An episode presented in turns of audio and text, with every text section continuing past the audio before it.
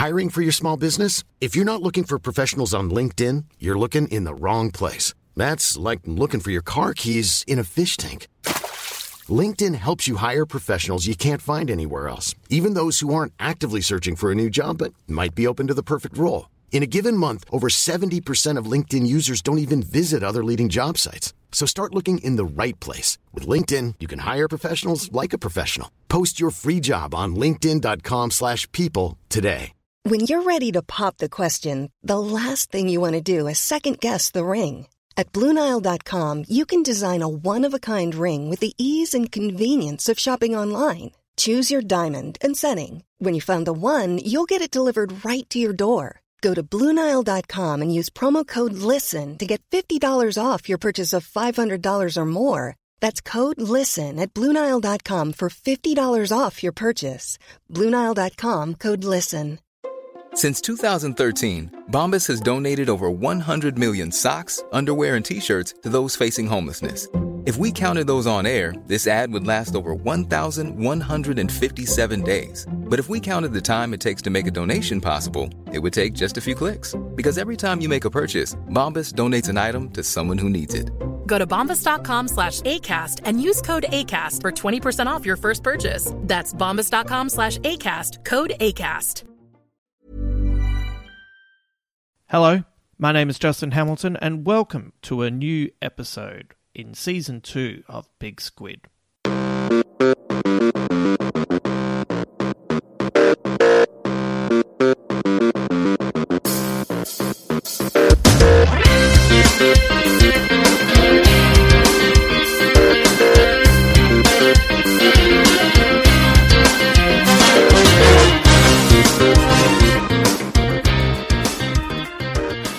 Today we're covering the song Lazarus, which is not just the third song on David Bowie's Black Star album, but also the title of the play he created in the lead up to his death. This song also presented us with the last film clip Bowie released while he was still alive, and his final bow is full of wordplay and mischief, as you'd come to expect. I'll also share with you at the end of the podcast the one performance I would have loved to have seen live, even though it just may have broken my heart in the process. But for now, it's time for you to look up here, man. I'm in danger, and I've got nothing left to lose. One of those songs is Dollar Days, which we will cover in episode 6 of this season. Lazarus is the other song, with the lyrics and the film clip feeling like a portent to a major event we couldn't quite fathom in the moment. Even the way the beat of the drum is used to open and close the song feels like a heart doing its best to stay alive. It is easy in hindsight to say this song was a cryptic clue about Bowie's deteriorating health and the possibility of his death.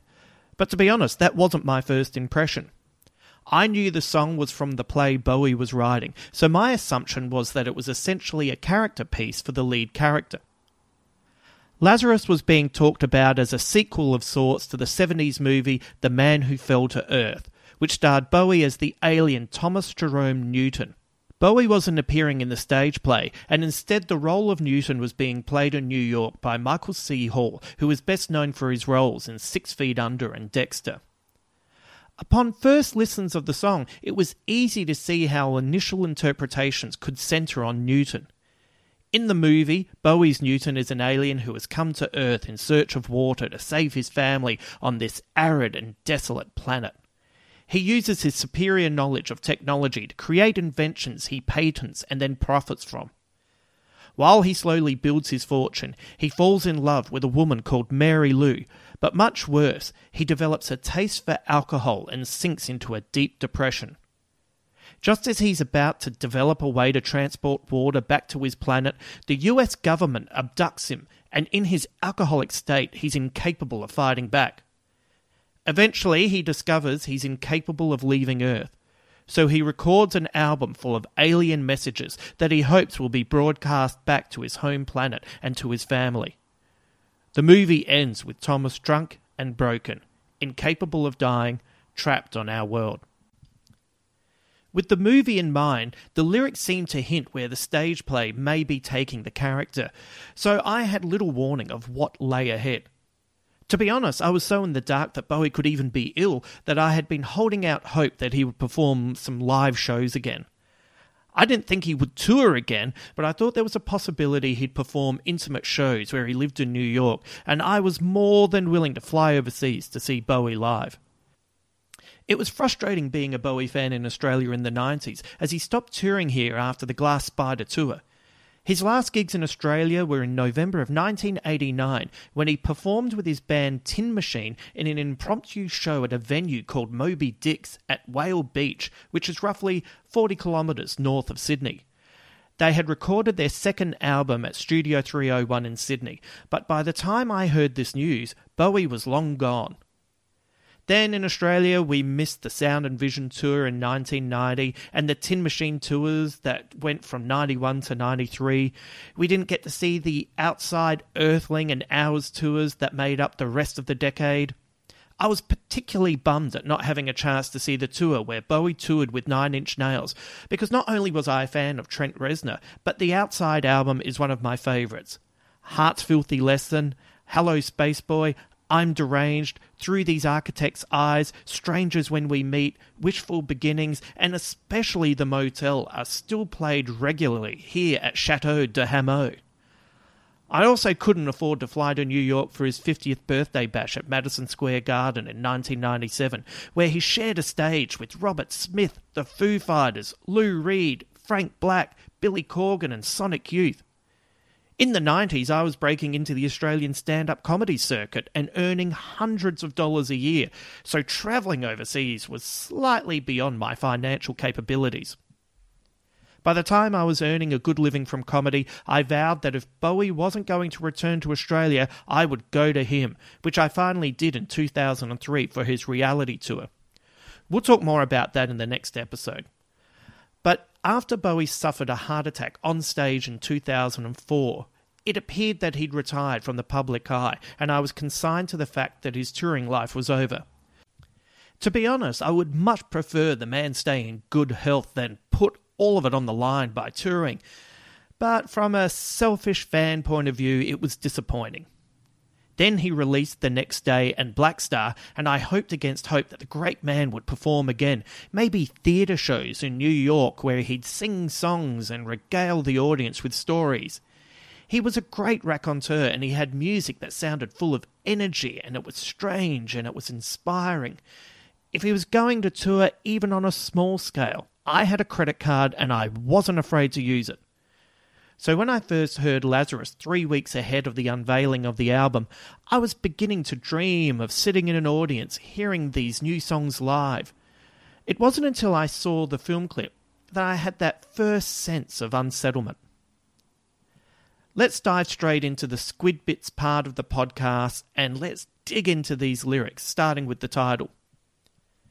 There are two characters called Lazarus in the Bible, and sometimes they can be conflated to be the one person, but this is incorrect. In the Gospel of John, there is Lazarus of Bethany, a devout follower of Jesus Christ. When he becomes ill, his sisters let Jesus know that he doesn't have long to live. Jesus travels to Bethany, but when he arrives, Lazarus is dead. Everyone heads to where Lazarus was laid to rest.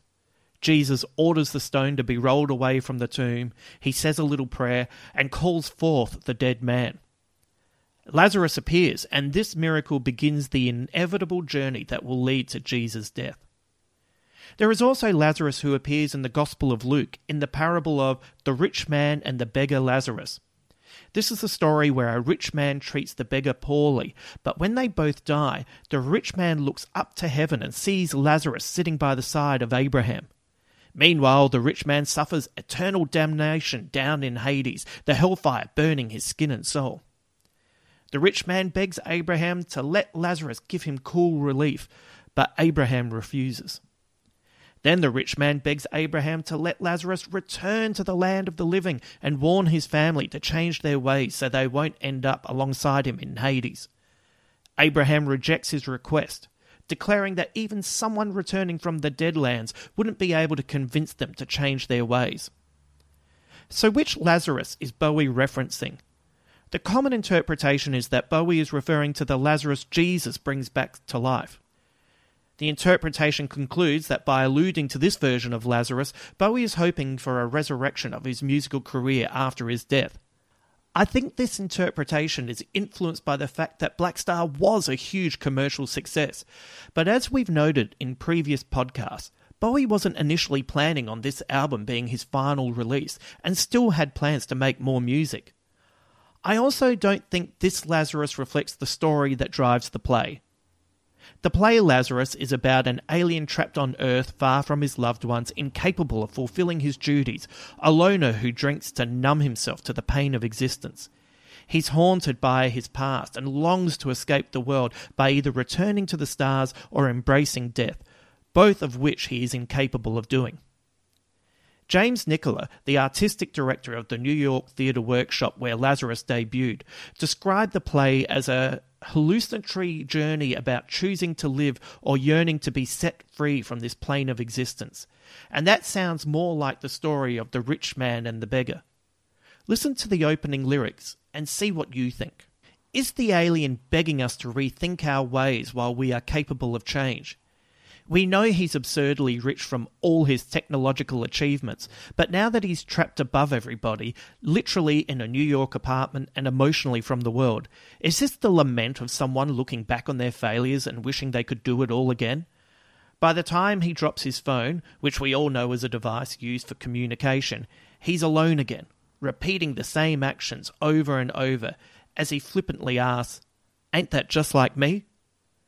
When we segue into the next verse, we hear Newton sing, Keeping with the Bible theme, this feels more like the story in Luke's Gospel about the prodigal son.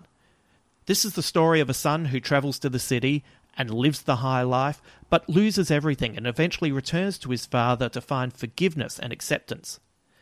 This could represent the life Newton lived on earth, seduced by alcohol and the desires of a life here that helped him lose sight of what he was supposed to achieve. This section of the lyrics could also be inspired by Bowie's manager during the Ziggy Stardust era, Tony DeFries, who was an infamous wheeler and dealer who became well known for the way he spent Bowie's money. DeFries believed that if the neophyte Bowie was to be considered a star, then you have to act accordingly. And what do stars do very well? They spend money. So when Ziggy first visited America, DeFries lavishly spent more and more of Bowie's money to give the impression he was the biggest act on the planet. These unchecked spending sprees eventually led to Bowie being in all sorts of financial difficulties in the mid to late 70s and would eventually pave the way for the making of Let's Dance, where Bowie hired Niles Rodgers to help him create some of the biggest hits of his career and help him get back on track financially. When considering the title of Lazarus, there's possibly one final reference to consider. Emma Lazarus was an American author and poet who wrote the sonnet The New Colossus. If you go to the Statue of Liberty, you can see her words inscribed on a bronze plaque on the statue's pedestal. When in early development of the play, Bowie had been thinking about artists who were popular in their time but lacked critical appreciation today, in contrast to other artists whose work managed to live on and find a new audience well after their death. The new Colossus was reprinted at the end of the Lazarus script book, and I have some thoughts to come later about what this could add to the meaning of the title. So, if we take the beggar man Lazarus, mix him with a taste of the prodigal son, a dash of a female poet, and the lessons learned from the Ziggy experience, it feels like the title is referring to a person close to the end of his life who looks back at his younger self and wishes they'd taken a better path through life than the one they find themselves on now. This could be the story of Thomas Jerome Newton, but it might also possibly be a lament from Bowie.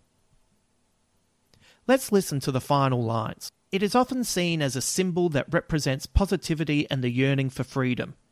In biblical terms, it represents giving yourself up to the beauty of nature that surrounds you. You should spend more time appreciating the environment that God has given you. It can also be speaking to the creative spirit, how we should disregard the stifling conventions that stop our imaginations from reaching new heights. Some Native American tribes believe that the bluebird is a symbol of a new tomorrow. In dreams, they warn you to be aware of upcoming struggles, but also that you don't need to worry as these challenges will resolve themselves. The bluebird can be seen as an omen, and that when you see a bluebird, you should think of a person who you are close to, as it means they're either sending you a message or thinking fondly of you. Journalist Tim Jonze in The Guardian said it also reminded him of the Charles Bukowski poem Bluebird, which also uses the bird as a symbol of captivity and release. The poem goes, There's a bluebird in my heart that wants to get out, but I'm too tough for him. I say, Stay in there. I'm not going to let anybody see you. There's a bluebird in my heart that wants to get out, but I pour whiskey on him and inhale cigarette smoke, and the whores and the bartenders and the grocery clerks never know that he's in there.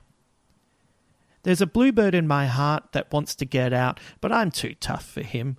I say, Stay down. Do you want to mess me up? You want to screw up the works? You want to blow up my book sales in Europe?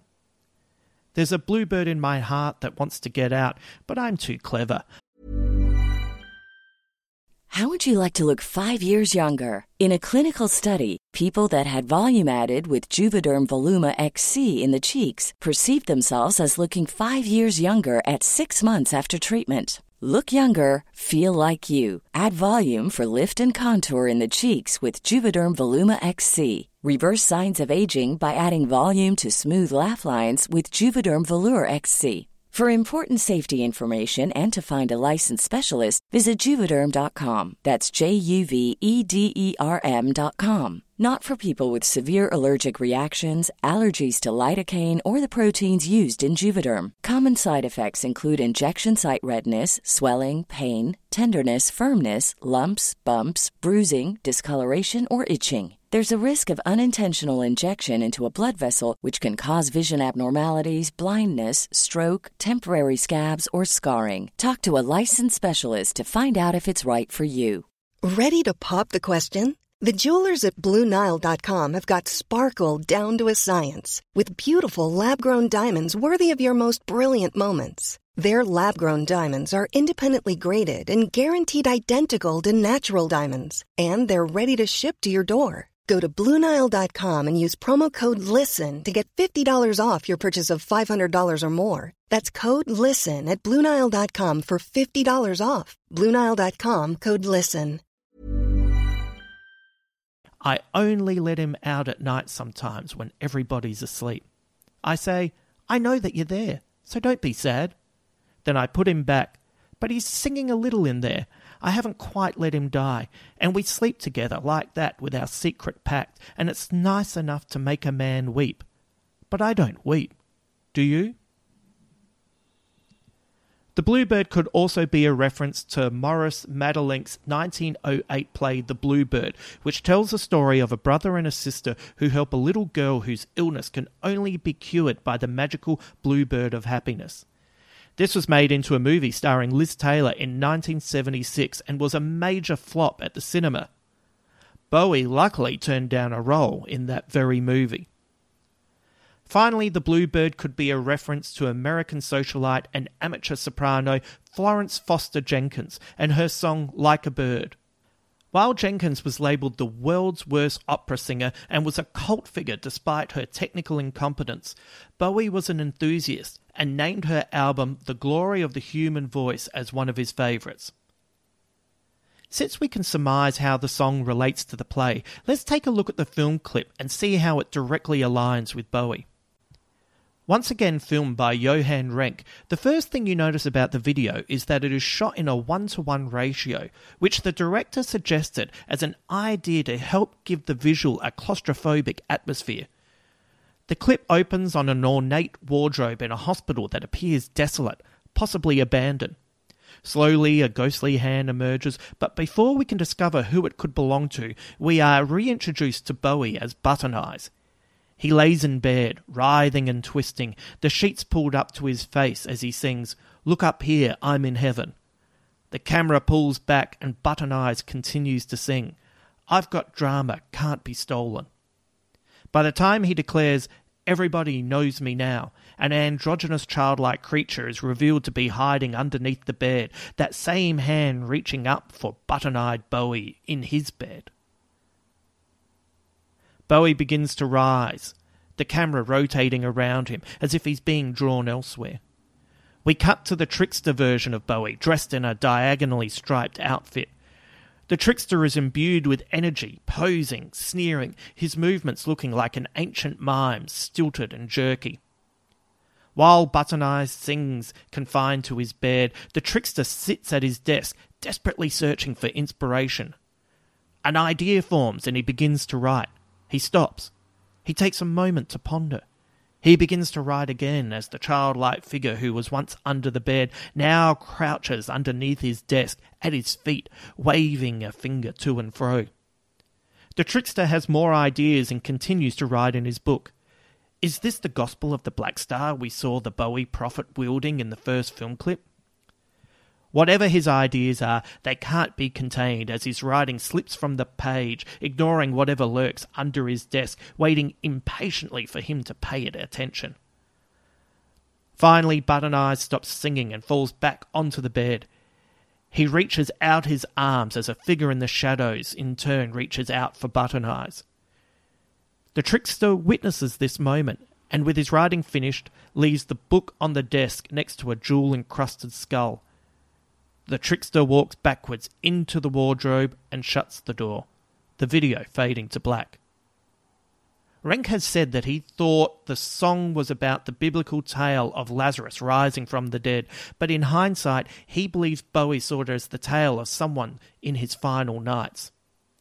This would make sense because just before filming commenced, Bowie was told that his cancer was terminal, that treatment would be stopping, and the end was in sight. But during the shoot, Bowie was in good spirits, wanting the video to retain a lightness of touch that the video for Black Star also contained. Even though Bowie needed constant breaks, he joked with the crew throughout. There's fascinating imagery found throughout the video. The jewel encrusted skull from Black Star doubles as Major Tom, providing one last bout of inspiration, and also a memento mori, an artistic or symbolic reminder of the inevitability of death. Or maybe it is a shout out to Hamlet's mate Yorick, who himself became a symbol to the Dane for the fleeting nature of human life. Ah, Major Tom, I knew him well. Renck said the figure that lurks throughout the clip was his idea, a representation of childhood fears, the thing that lurks in the wardrobe, under the bed, below the desk. It is also the idea of disease lurking in all parts of Button Eye's life. In the end, it becomes death waiting in the shadows, and as he sang when he covered Jacques Brel's My Death at the final Ziggy concert, My death waits there in a double bed, sails of oblivion at my head. So pull up the sheets against the passing time. Bowie sketched out ideas for the video and said apart from Button Eyes, the other role he plays, which I've interpreted as the trickster from the Black Star clip, for Bowie was known as the somnambulist. As this character, Bowie wears the same outfit he wore in a photo shoot to promote Station to Station. In some of the photos, Bowie draws the Kabbalistic tree of life. I'd drawn a parallel to Station to Station when I first heard Black Star, so to see Bowie recalling this album through his attire was startling. With Lazarus being the third song on the album, I then wondered if we could see a reflection in the Station to Station LP. This lines Lazarus up with Word on a Wing, a song Bowie referred to as a hymn written in an incredibly dark time in his life and in retrospect a cry for help. It is a song about looking for meaning and believing in a higher being, but at the same time rejecting the institutions of God. How can you find a direct line to heaven when there is so much in the way? Is there a correlation between Word on a Wing's cry for salvation and the Lazarus lament that it is all too late now? Returning to the idea of this character being the somnambulist, this reflects Bowie's fascination with Conrad Veidt's character in the movie The Cabinet of Dr. Caligari, where the title character uses a sleepwalker to commit murders and robberies. Do we therefore presume this Bowie character to be the sleepwalking half of Button Eyes, dreaming of the work he still desires to create, the final thoughts he desperately needs to share, and when Button Eyes finally dies, it is time for the trickster to be subsumed by the collective unconsciousness? The wardrobe is also a strong metaphor, with its use in the Chronicles of Narnia as a gateway to elsewhere. It could also be seen as a coffin, Bowie was also an icon of style and fashion, so a wardrobe is a fitting place to hang this final character alongside the many costumes his previous inventions wore over the years. An interesting tidbit about this scene is that the idea of Bowie retreating into the wardrobe was improvised on the day, the idea either coming from Renck or coming as a suggestion from a crew member. Renck said that Bowie had to think about the idea, smiled, and said, That will keep them guessing, won't it? And here we are, years later, proving that Bowie was right yet again. Let's go full horseshoe and return to the work of Emma Lazarus' sonnet, The New Colossus. Her words, as I've already told you, are found on the Statue of Liberty, and they contain a contrast between this monument and one of the seven wonders of the ancient world, the Colossus of Rhodes. The Colossus was a gigantic 33 metre high statue made out of bronze and depicted the sun god Helios straddling the harbour and was one of the first things to greet incoming travellers. The statue didn't, in fact, straddle the harbour, but Emma uses this myth about the Colossus for her own means. One could interpret the sonnet by Emma as saying that this is a new age and that their female and welcoming statue will be seen as a nurturing and caring figure, a beacon of support for those who have been exiled from their own countries, as opposed to the masculine message the Colossus radiated. With Emma's words in mind and maybe that interpretation, was the song in the play Lazarus even more intimate than we first noticed? Is Lazarus about a rejection of the material world? But is it also about rejecting the wearisome male all conquering approach? Is there a possibility that this is about embracing a new feminine ideal for the future? We know Bowie had the woman in the Black Star film clip wear a tail as he believed there was something sexual about it and had watched as society's view on gender begin to radically change. He wanted to show a new type of person, untethered by old fashioned views. With all of this in mind, is this possibly Bowie's message to his then teenage daughter that being a slave to wealth and luxury isn't the way to live a life, and that the only way to find solace is to make your own way in the world while being kind to those around you? Am I reading too much into this? I'm a Bowie fan during a pandemic, so I probably am. But it does make you wonder. Before I finish up, as you know, a lot of research is going into this season, and once again, I want to give a shout out to Chris O'Leary's books Rebel Rebel and Ashes to Ashes, and my personal Bible, Nicholas Pegg's The Complete David Bowie. I also learned some interesting facts through Misha Ketchell at the Conversation site, a great article there, and there are numerous sites and discussions I've had with friends that are just too numerous to mention. Suffice to say, there is a lot more out there for you to discover. Let's finish with my favourite segment I spend too much time alone. I kept putting off working on this episode because I find the song so haunting, so layered, that emotionally it can just be hard to deal with. As I said earlier, when I first heard the song, I figured it was about the character in the play. But when the film clip was released on the 7th of January 2016, the way Bowie moved bothered me. I'd noticed his movements in Black Star, but here those moves are even more pronounced, specifically when Bowie's in his trickster persona. He struts and poses, and while there's a hint of a smile never far from his lips, the movements look sore, like he doesn't have any fluid in his joints. He was also looking older, much older than the man in the next day clips. Once again, he was looking different in Black Star as well, but there was so much to take in with that video that it hadn't really affected me. But regardless of those observations, I cannot pretend that I thought the end was near. The film clip was released, and then the album the following day. Two days later, Bowie was gone. Knowing that he knew the end was near while filming the video also makes it hard to endure. Sometimes the song hurts me, especially the guitar parts that were played by Bowie on a sunburst Fender Stratocaster that his friend, rival, and fellow glam icon Marc Bolan gave to him as a present. Bolan gave it to Bowie on his UK show Marc in September of 77, and you can see Bowie playing it on the clip that finishes that episode.